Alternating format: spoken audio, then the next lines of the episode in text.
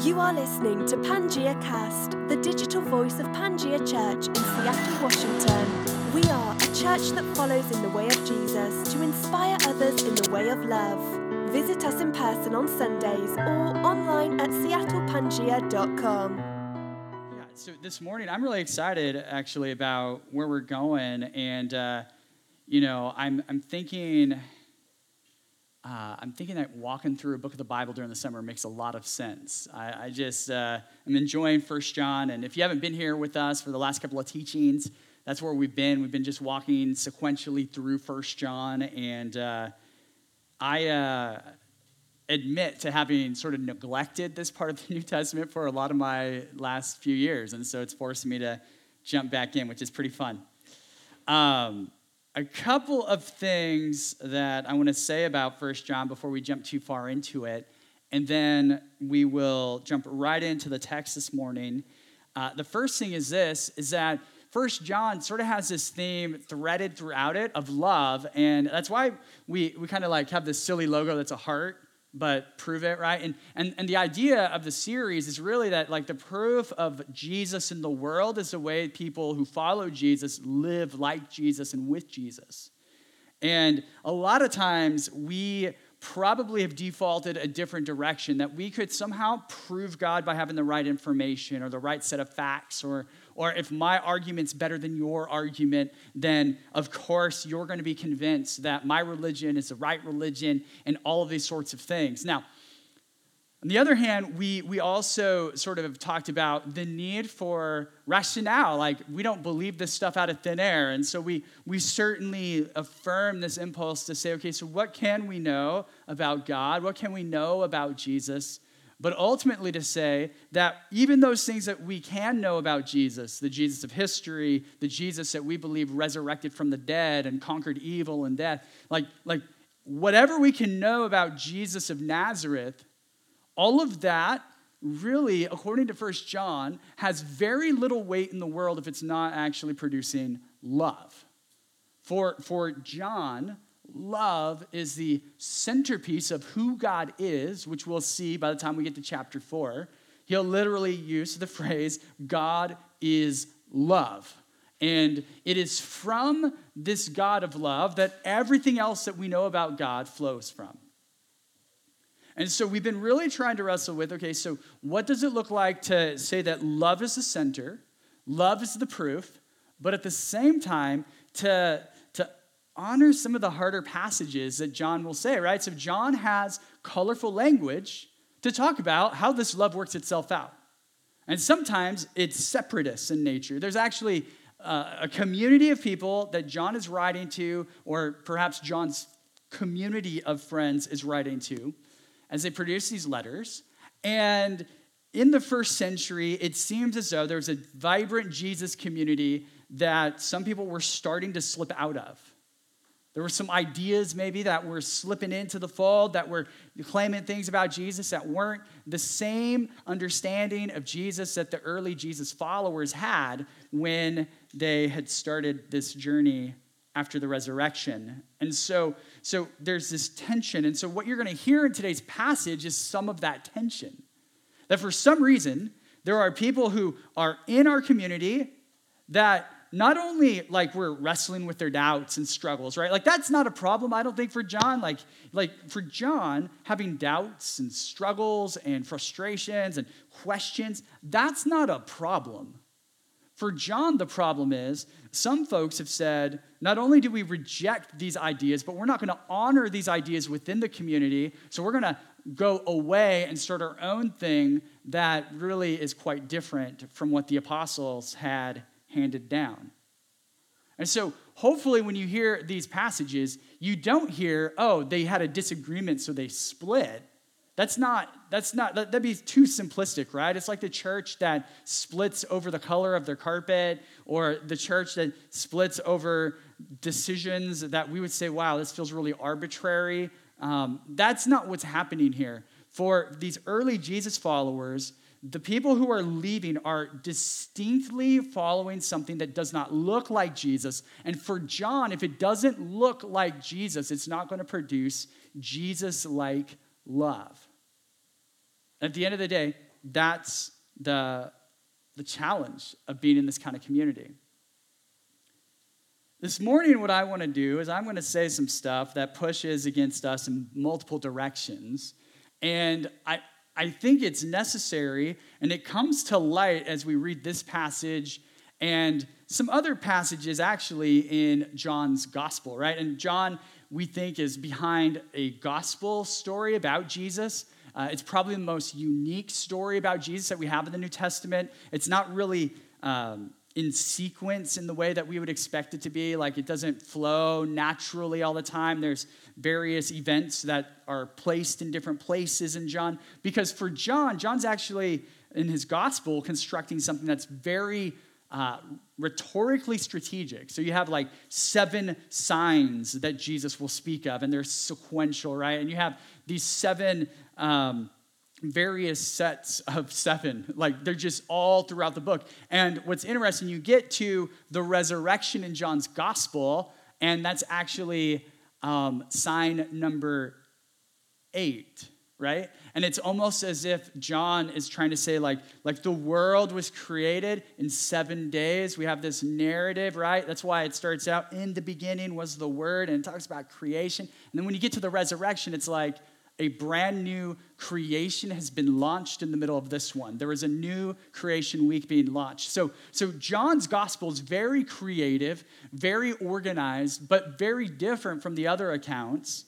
And, and it's this same John, we believe, or at least the community around this same disciple, that produces this letter.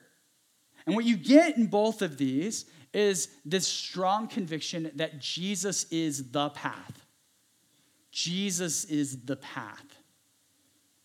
I want to talk about Jesus being the path this morning. And, and um, I, I'm going to be really honestly challenging myself here a little bit, but hopefully we come through this and really think some important sort of thoughts about what this means for John, and then wrestle with what that looks like for us.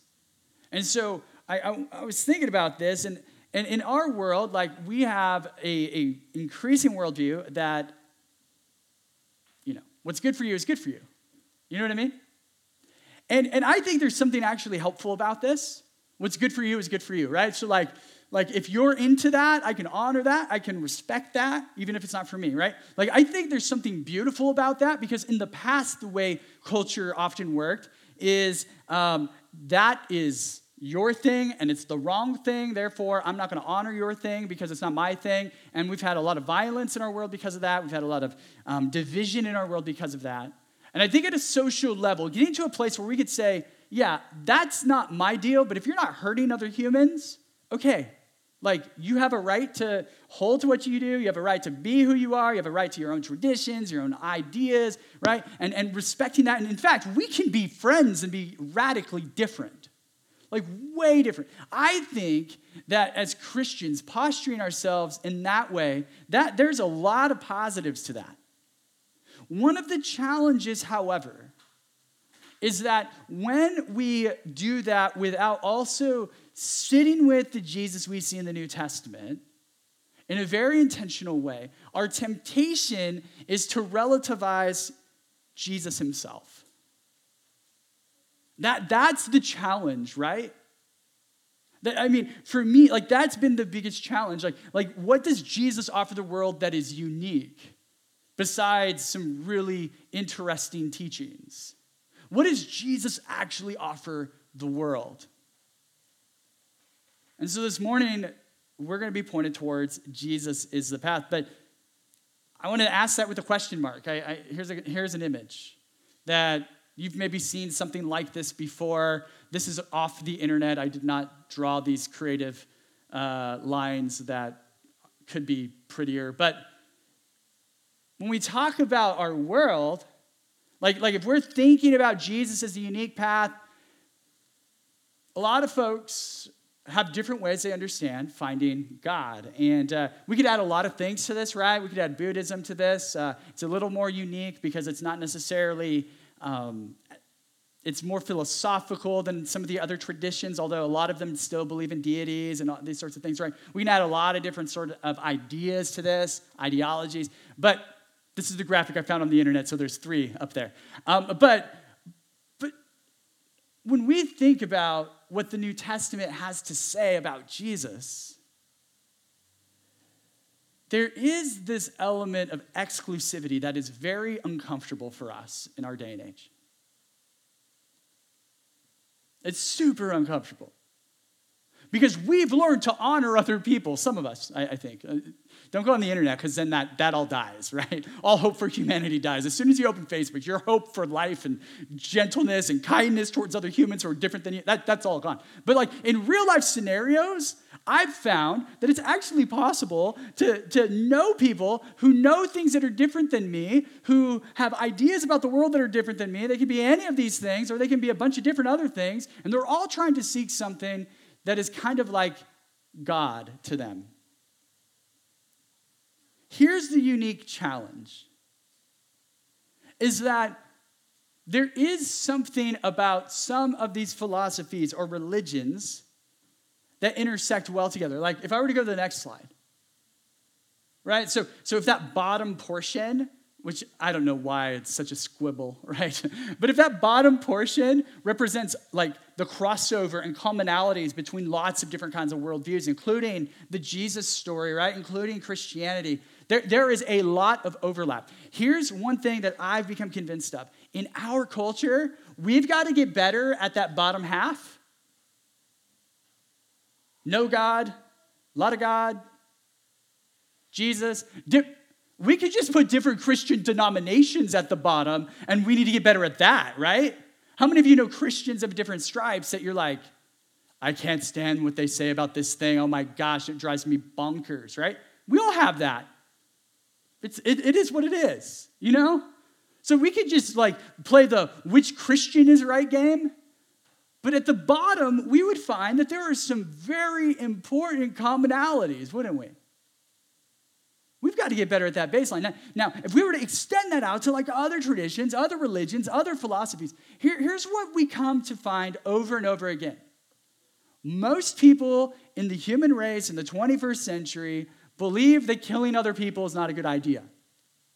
Right? Like, like, like there, there's now, there's scenarios within which we would have conversation about what kind of killing, what is killing, right? But at the baseline, like most people are like, yeah, um, killing someone just because is not a good idea.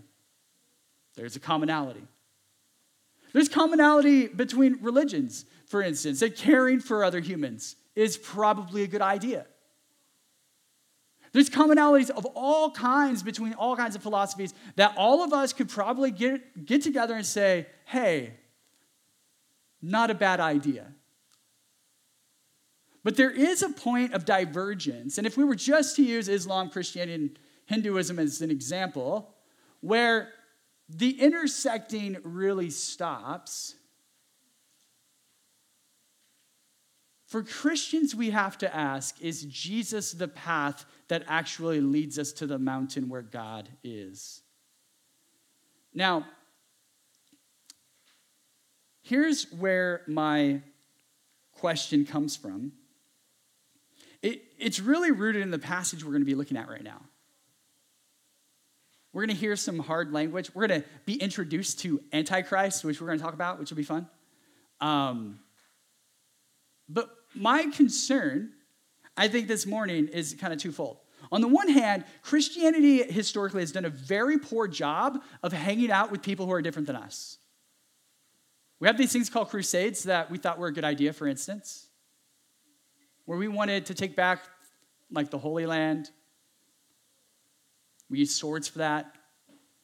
Um, we, we, we have like, like problems getting along together. Not only do we have like denominations, but we have denominations that start denominations that start denominations. You know what I mean? Like, like historically, Christians have really struggled at this. So on the one hand, I want to say like, like as Christians, we've got to learn that even though we're on the Jesus path, we've got to honor other people on other paths. Now, now here's the, the other end of this, though. The other end, I think, is that we see so much in common with every other tradition of people trying to be nice and trying to be good and trying to be just in the world that we forget the beauty and the uniqueness of Jesus, Israel's God in the flesh, who rose from the dead to conquer evil and death and destruction, and who's going to come back one day to sort it all out. Like, I think our temptation is to stay at that bottom space nowadays for some of us and just talk about how, oh, we have all this in common. We have all this in common. And eventually we have so much in common that, yeah, Christianity is like my, my kind of like tradition, but there's all kinds of ways to experience life and God and meaning in the world. And I, I just have this really strong sense that God wants more for us than that. That we can be utterly uniquely Christian and utterly uniquely inclusive at all at the same time. And I think that's one of the things First John's going to invite us to do. So I want to jump in, and um, I want to jump in at First John. We're at chapter 2. We're going to be in 18 through 27. We're going to talk about sort of some of these themes this morning. And before we do, I want to tell you a story. And, and this story, for me, sort of illustrates um, some of what I think John might be getting at. So, uh, my kiddo and I, she's in the room. Hi, Lydia. I like your smile. Um, she's not always in the room when I talk, so this is kind of fun. Um, we have this thing we do when we go to daycare. Now, she graduated from daycare about a week ago, a little over a week ago. And daddy handled that in a very particular way, as you might imagine very particular way. We'll say it that way. Um, and uh, one of the cool things that we got to do a lot of time is, is we one time were driving and trying to get to our daycare and we got lost. Like I, I was like, oh no, I missed the turn. And so we, we just like took a random turn and magically through this magic turn, we ended up on a path that eventually led us to the backside of her school. And from that day forward, we would talk about going the wrong way. And we went the wrong way almost every day because the wrong way was a cool way. Because if you got to the bottom of the building, you had to take an elevator, and you take that elevator up to the floor, and it was just this big adventure for us. And so we would, you know, we'd be at the turn, I'd be like, okay, Lydia, am I going the right way or the wrong way? And 90% of the time, wrong way. And I'm like, okay, oh no, I missed the turn. Where are we? You know, and just play it up. Like we're just lost and lost. And then what would happen? We'd find the building every time. We'd find the building every time.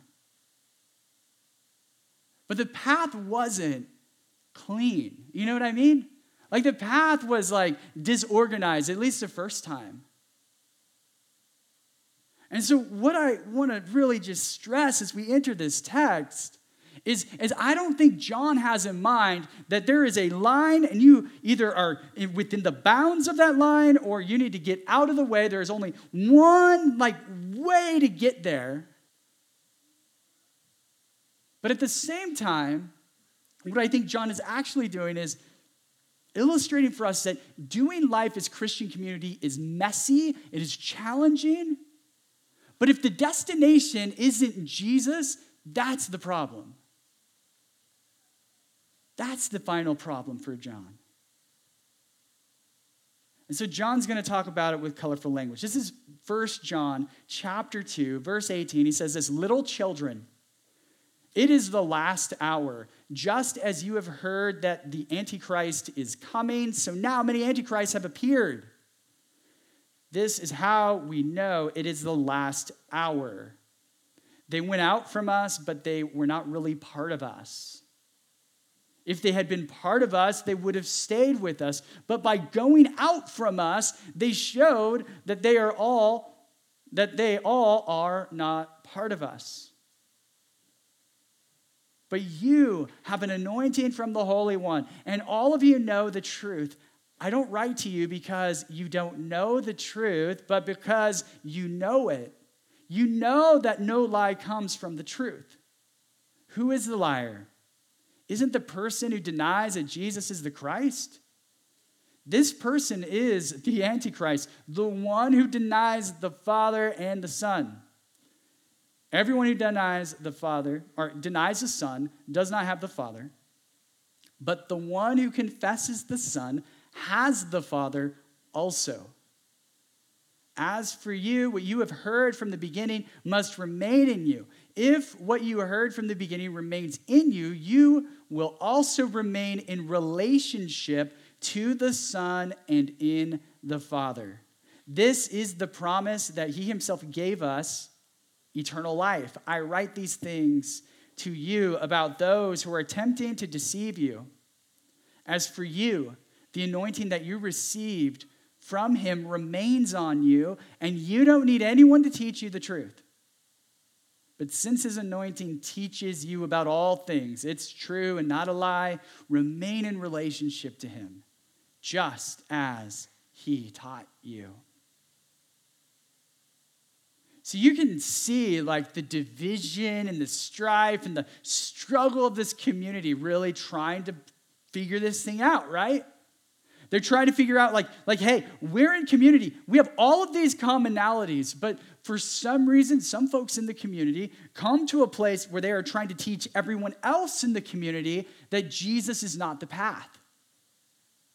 And for John and the early Jesus followers, they're like, this is like, this makes no sense. Everything we've done up to this point has been about Jesus. And so we get this interesting language. We're going to talk for a moment here about anti messiahs, anti Christ. Let's talk about that a little bit because of Nicolae Carpathia, etc. Now, Nicolae Carpathia is the man from Left Behind who is the instigator from somewhere back east of Europe in the Left Behind novels. If you've seen these novels or movies, he becomes the figure that embodies what some folks believe will be the Antichrist. And for John, he really doesn't have any concept of anything like that. John is like simply saying, look, those people who come around here and they talk about like you can have life and you can have an experience of the divine outside of Jesus, those are antichrists for John. People who are trying to say, you don't need God, you don't need Jesus, you don't need the path that has been carved out by a suffering Messiah. You, you don't need any of that. For John in the first century, that's the definition of an antichrist. And by the way, he's at this point, it's like, and we've had a, pun- a bunch of them, and there's another one coming. It just keeps happening. And, and it's really interesting because if you have in your mind already some futuristic revelation stuff, and if you have in your mind some other futuristic stuff, and then you come to John, what have you done accidentally by saying, oh, he's talking about something in the future? You've robbed the community that John is talking to of all of the challenges they're actually facing on the ground. Let's not rob them of what they're facing on the ground. As soon as we delegate this language into some distant future ahead of us, we've denied the language that was meant for the people who had this reality right in front of them. And so we, we wrestle with this. Here's what we're not supposed to do with this language either. I don't think John is saying something like this hey, any person who doesn't believe in Jesus like we believe in Jesus is the Antichrist. That also is an overextension of the language. Because if we grant that what John's doing is talking to a specific community about specific issues and specific conflicts, we can't go around and say, oh, our Muslim neighbor, they're the Antichrist because they don't believe in Jesus like we do. You, know, like that's that's not that's not what John's getting at either. John's simply saying, like, look, like, like these folks were part of us. They were breaking bread with us. We were taking communion together. We were serving the poor together. And one day they got it in their mind that, of course, this Jesus couldn't be the Messiah. Of course, this Jesus couldn't be who he said he was because he was executed for goodness sake. Like, and this is, this, these are the folks in this kind of a community that John's like, yeah, these are anti Messiah people, anti Christ people. And isn't it funny that that's all the word really means? Like, like their position, like if you were to think about it politically, right? Let's go back to Obamacare. Remember the big debates about Obamacare? This side was all about it, this side was not all about it, and there's an aisle in between, right? And, and we can imagine that there's like the Christ side and the Antichrist side. Why are they the Antichrist side? Well, they're the Antichrist side. Like, like they just don't believe that Jesus is who Jesus said he was, right? It's not like this supernatural label that we put on them. It's like um, you know, pro Obamacare, anti Obamacare, right? They just don't believe in Obamacare. This is a community problem, right? So, so for these first century Jesus people, they have a real community problem. And the way they do that is say, you know, there's this party of people that we've decided are best labeled antichrist because they don't believe in Christ, the Messiah. So this seems to be at the center of the, the controversy. This seems to be at the center of the challenge. Has nothing to do with some futuristic thing. By the way, uh, next week we're not gathering because we have a denominational conference. And the following week, the, pretty much the entire talk is going to be about the end timesy stuff that comes out of First John. So we're going to have some fun with that. So, so put this over here for now. Notice it's a community issue, not some futuristic issue. And then we'll talk about those things that maybe uh, raise the future for us. So, what is the issue? Well, again, I think it's the uniqueness of Jesus. And that's what I want to center on for the next five or 10 minutes as we try and sort of sort out this passage and what it might mean for us as followers of Christ in the 21st century. The uniqueness of Jesus. But since his anointing teaches you about all things, it's true and not a lie, remain in relationship to him just as he taught you. So I think there's a few things that are unique about the uniqueness of Jesus that we even see here in First John so far. Um, I, I, love saying John as I see a John. Hi, John. Um, and uh, I, I think one of the things that we notice here is that the uniqueness of Jesus is about a unique relationship. I, uh, there was a season in my life where I hated the language of a relationship with Jesus because for me, it often was translated as like this transaction I had one time with God. You know, like I was not on the Jesus team. I said a prayer and then I was on the Jesus team. And my relationship was basically the byproduct of a contract that I signed through saying the right words in a prayer. Don't know if that's any of your experience. Now, I think those prayers can be very helpful. I'm so glad I prayed that prayer as a four and a half year old. I, I think I, I, still remember that moment. I think it's beautiful. But what can easily happen, on the one hand, is like relationship becomes a code word for believing the right things about God and feeling good about those things. Yeah? So, like, I, I believe Jesus is true and light and love. My relationship is I feel good about the things that I believe about God. What I've come to know is that Jesus like cares about what we believe, but Jesus cares more about like empowering us as a community and empowering us as individuals to know God. Like, like that we can actually know Jesus. We can actually have a relationship with Jesus. And not the, the fuzzy feely stuff on the one hand and the intellectual, I have the right ideas on the other hand. But there is this way that when we talk about the path of Jesus, we're actually on a path with Jesus. And it took me a long time to get really comfortable with that. But if you've been here over the last couple of years, you know, like we aren't ashamed of talking about a relationship with Jesus, but what we're not talking about is a transaction with God. We're talking about a transformative process where we know and follow Jesus, and this changes everything about how we see reality. And for John, it's like be in that relationship, be centered in that relationship. And, and the problem, I think, with the multiple paths, the multiple routes to God, the multiple ways to God, um, is, is we, we struggle to figure out how are we going to have that actual relationship outside of some abstract idea that God is somewhere out there. Jesus is the one who actually shows us that that God who maybe we want to put somewhere out there is actually here. It's actually with us. Another unique thing I think about the uniqueness of Jesus is this unique confidence. I am, um, I am always touched by some of the stories I hear about people who are followers of Jesus, whatever their tradition more liberal, more conservative, Catholic, Anabaptist, like us, like whatever tradition they may come from. That as they approach death, as they approach the later hours of their day, metaphorically speaking,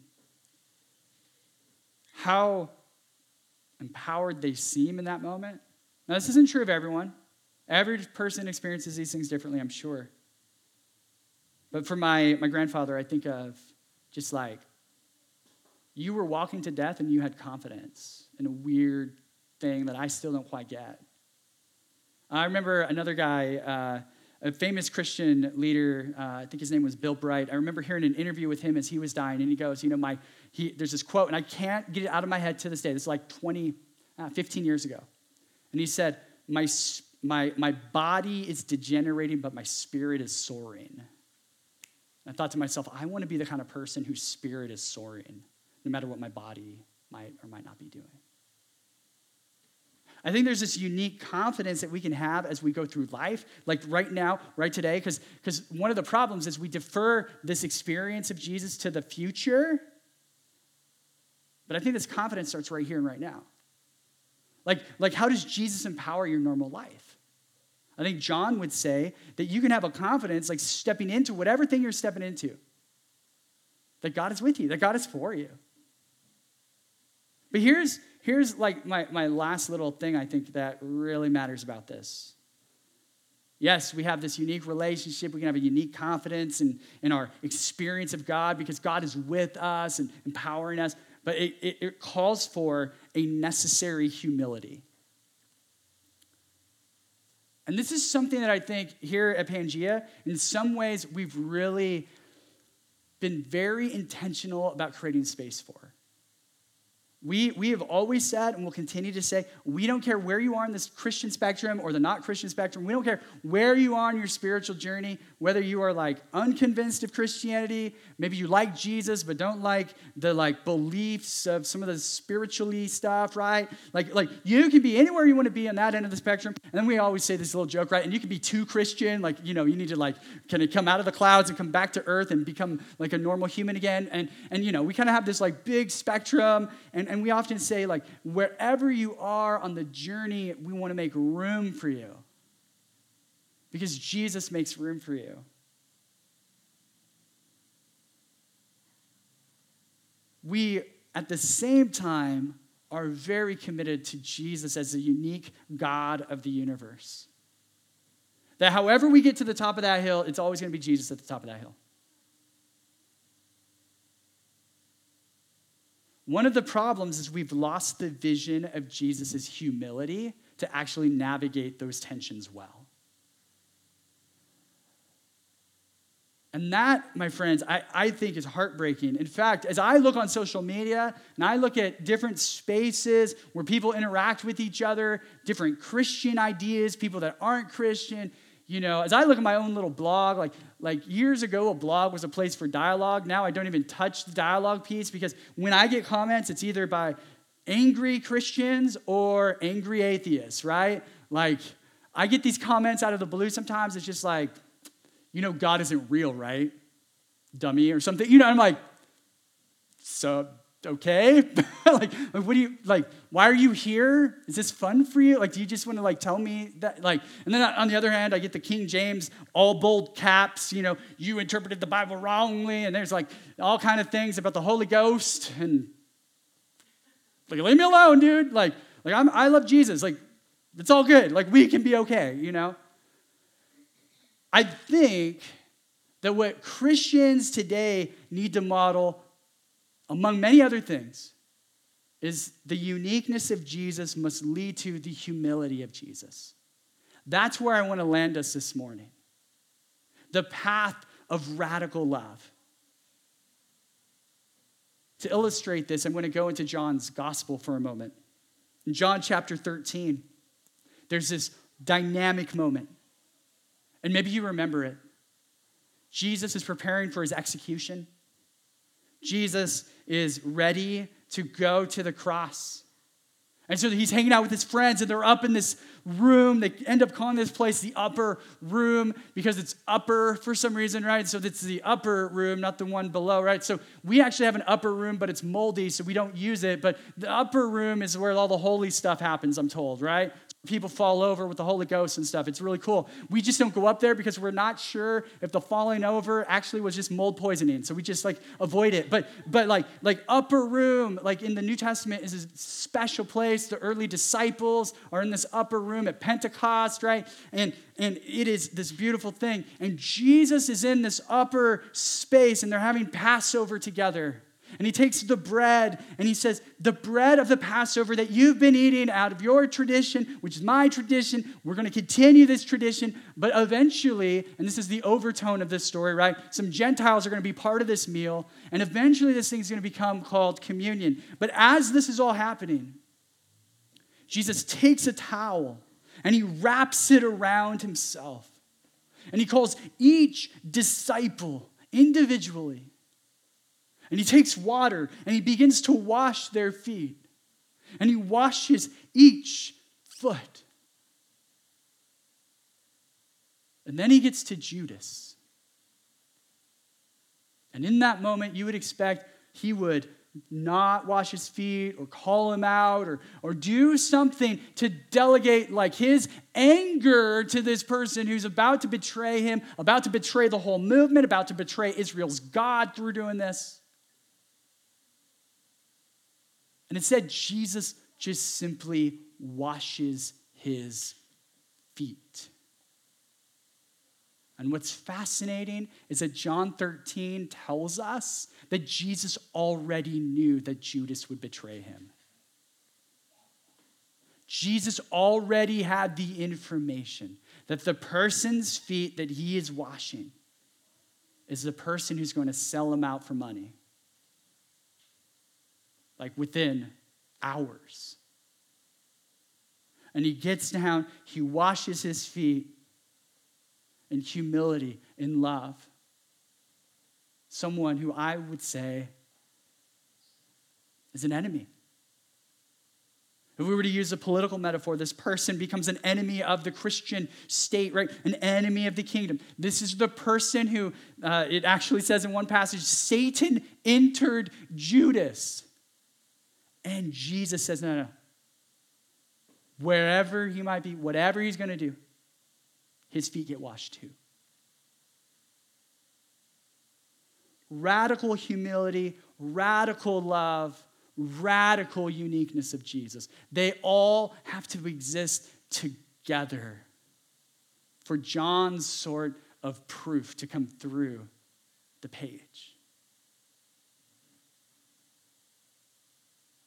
And so I want to just leave us with this question. Because the path is windy, the path is challenging. Following Jesus isn't easy, especially when we're trying to navigate humility and uniqueness and love and all these things. But are you enjoying the path? You know what I mean? Like, are you enjoying this path with Jesus? Like, if you are with Jesus and you are trying to figure out what it means to follow Jesus, like, are you finding joy in that? There's this one other spot in Hebrews where Jesus is described as having joy before he goes to the cross. And I think what that reminds us is that this journey is not easy. I think what that reminds us is that, yeah, there's going to be parts that aren't enjoyable per se.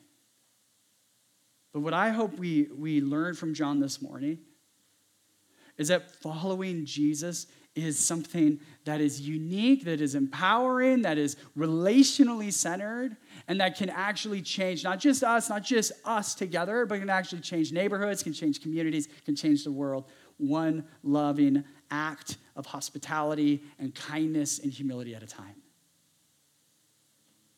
How this week will we enjoy the path, the unique way of Jesus together? Música